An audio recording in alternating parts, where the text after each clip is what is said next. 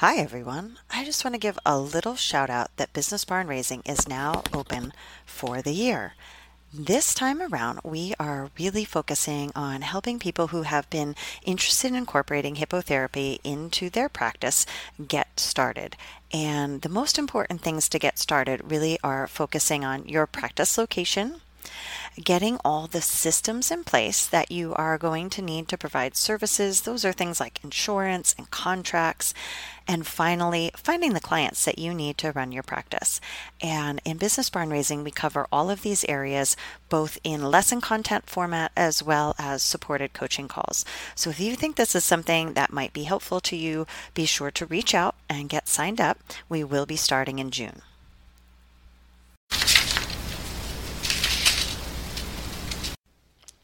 Hello and welcome to the podcast. I'm Ryan, a certified occupational therapy assistant, and today I'd like to talk to you a little bit about safety first. Safety obviously is very important in all of the therapies that we provide, being that we tend to work in environments that are less controlled than a typical setting.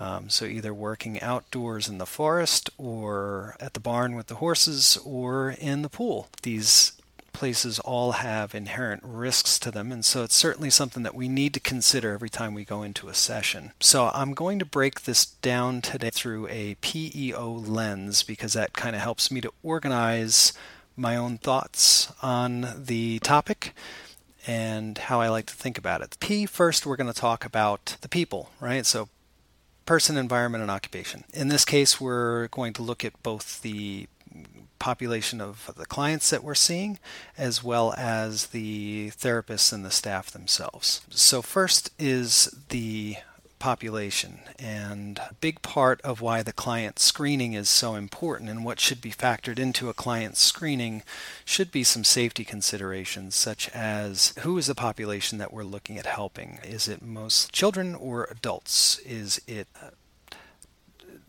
people with physical dysfunction, or, you know, people are coming to us with other disorders. So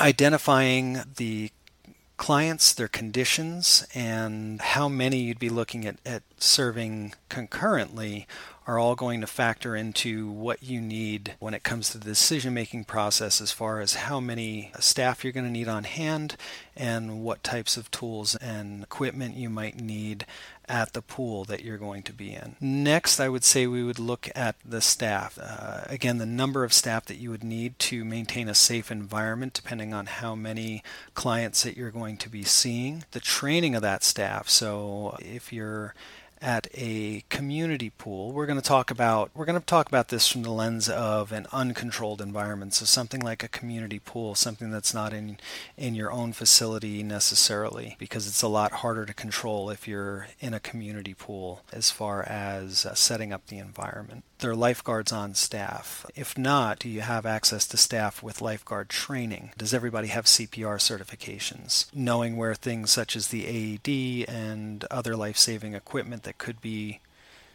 needed would also be important. We'll talk about that a bit more when we get into looking at the environment. Another important factor that I, I would put under the P would be the emergency action plan.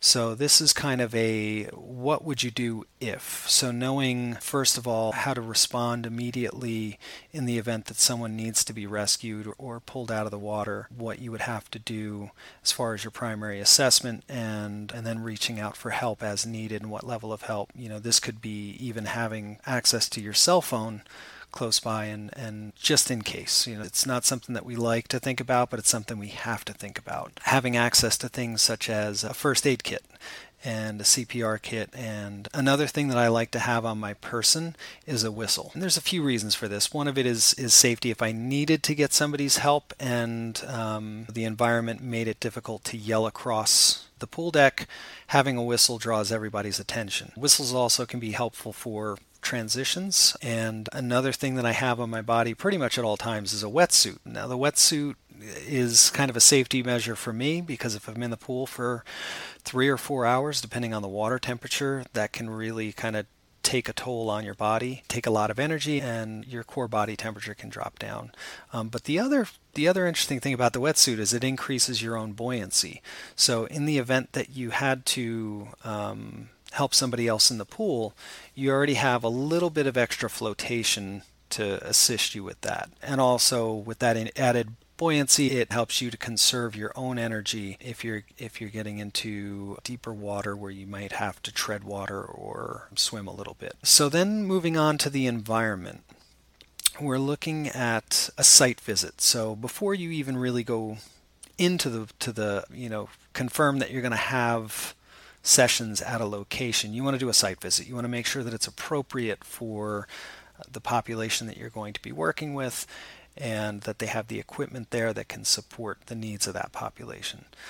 So considering the population, you want to look at the physical needs, so the, the level of function. Is there going to be a need for a Hoyer lift or a chair lift or something to get in and out of the pool? Sensory needs. So this is one that, that we've seen that was thing because we work with a lot of kids with autism spectrum disorder. And I know from working in the forest that sometimes we'll be walking down a trail where the visual field is really restricted, and then we'll come to an open, and the response from from the client when the visual field opens up was something that the first time I saw it, I wasn't quite sure what was going on. But then when I thought back to the previous five minutes about what we'd just been doing, it was, ah, aha. And so being aware of that and being mindful that most community pools are very big, wide open spaces, and so they may be going from a, a small restricted hallway and then coming into this big wide open space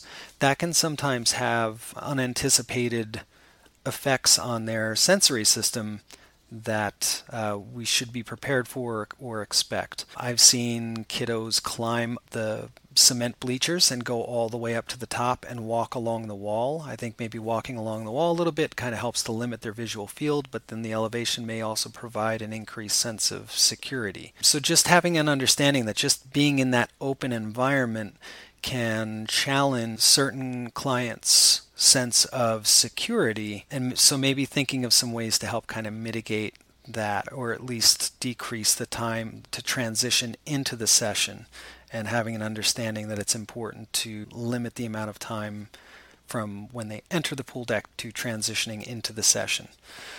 Um, so we want to consider, again, the physical and the sensory needs. Another thing we want to look at is the entry and exit points, not only for the you know external coming out of coming onto the pool deck, but also actually into the water itself. So again, ladders, the pool that that we use actually has a drop-in stairwell that is made out of P V C, and that's been really, really helpful. Sometimes uh, to to help, even to help kids who can who could use an, a normal ladder get in and out, sometimes just to help those kids transition into the pool.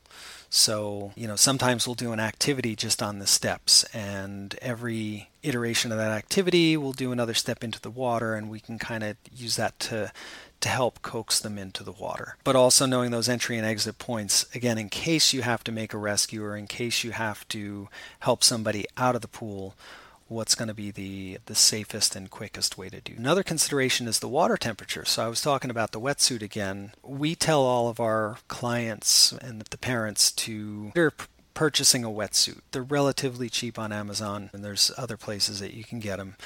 Um, but this can make it the session go a bit smoother, and uh, you know our water temperature is typically around eighty-two degrees. It's usually low eighties. If you're looking at physical dysfunction, I know typical aquatic therapy, when you're really working with physical dysfunction, you want the water much, much warmer than that. But where we're at, what we have access to, and the population that we're serving, that's not as much of a consideration. So to compensate for that, we bear that in mind. Um, you know, wear a wetsuit when possible, and also maybe limit the length of the session depending on the individual kid. Hazards, you, you certainly want to identify potential hazards.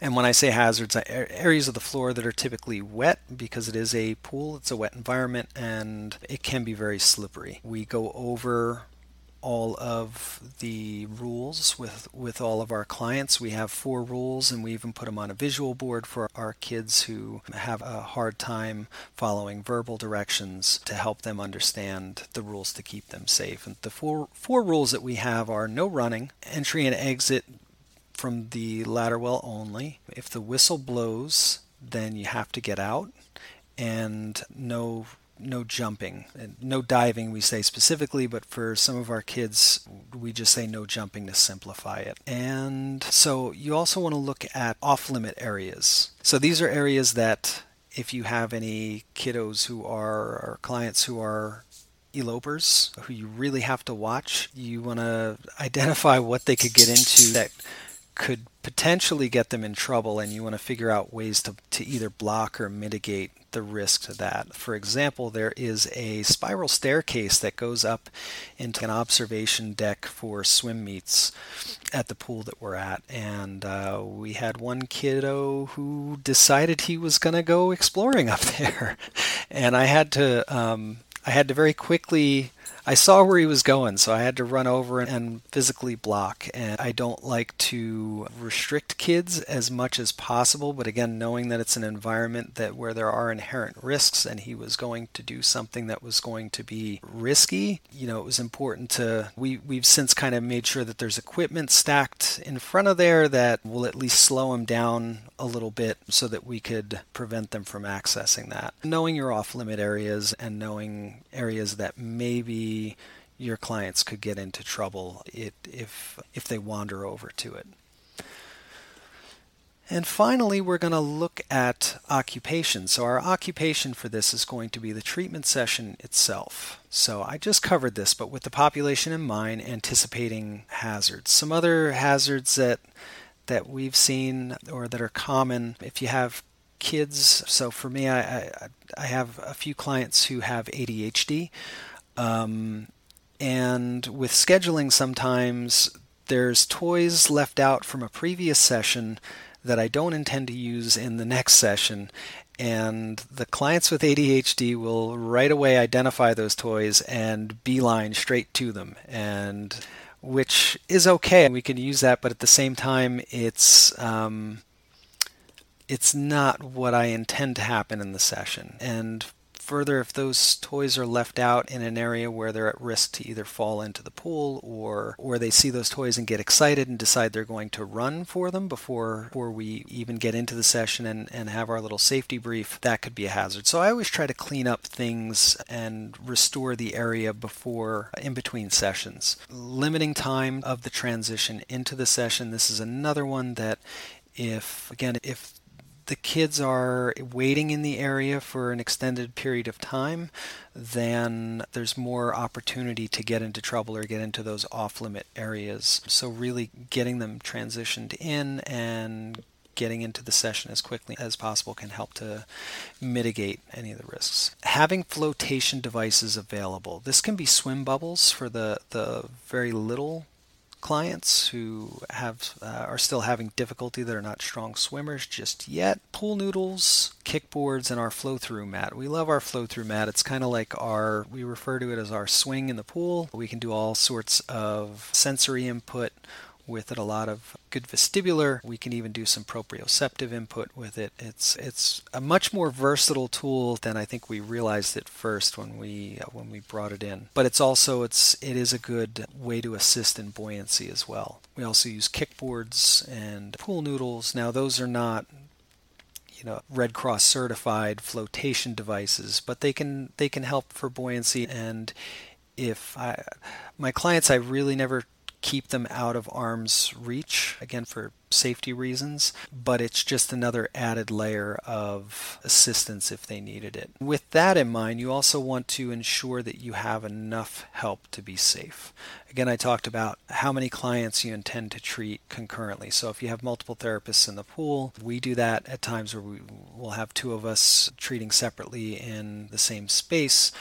Um, you know, having either students with you or an aide that can help to stabilize a child if they're on a flow-through mat and you're doing an activity on top of the flow-through mat, having an extra set of hands is always a good thing, and it always increases your, your level of safety while you're in the water. And again, if something were to ever happen or were to go wrong, knowing what knowing exactly what directions you would provide to help rescue that person who's in need of it and uh, and get them the help that they need if they needed it. The last point that I will say is never force a session into a pool. Swimming is supposed to be fun. It's supposed to be an enjoyable experience, and we treat our therapy sessions the same way. That, you know, it's not so much about being in the pool. You know, we are occupational therapy practitioners. We're, we're not swim instructors. The point isn't the pool. The point is the therapy. And the pool is a, just another tool that we use. There's a lot of sensory elements to it that can be helpful. There's uh, a lot of activities that we can do in there, and, and a lot of kids are are very excited about getting into the water, and so that can increase um, client participation in the session uh, if it is something that they're excited about doing and they're motivated to do. Um, however, if they don't want to get into the water for whatever reason that day, always have uh, a plan B of something that you can work on. And if it is a motivation issue, then like I said during the environment piece, you can look for ways to incrementally help them transition into the pool. I always try to start off sessions as an invitation to, to go into the pool, and never as a time to go into the pool and you're going to go in whether you like it or not. It's it's I don't want kids to walk away from the experience with with a lost desire to to to go swim. I love being in the water. It's always been something that I've enjoyed, and it's been very important to me, and I like sharing that with others. But never never never force a kid to to have a therapeutic activity in the water. So that's going to wrap it up for today. I hope you learned something. I hope it was helpful. And drop us a comment. We'd love to hear from you. Thanks.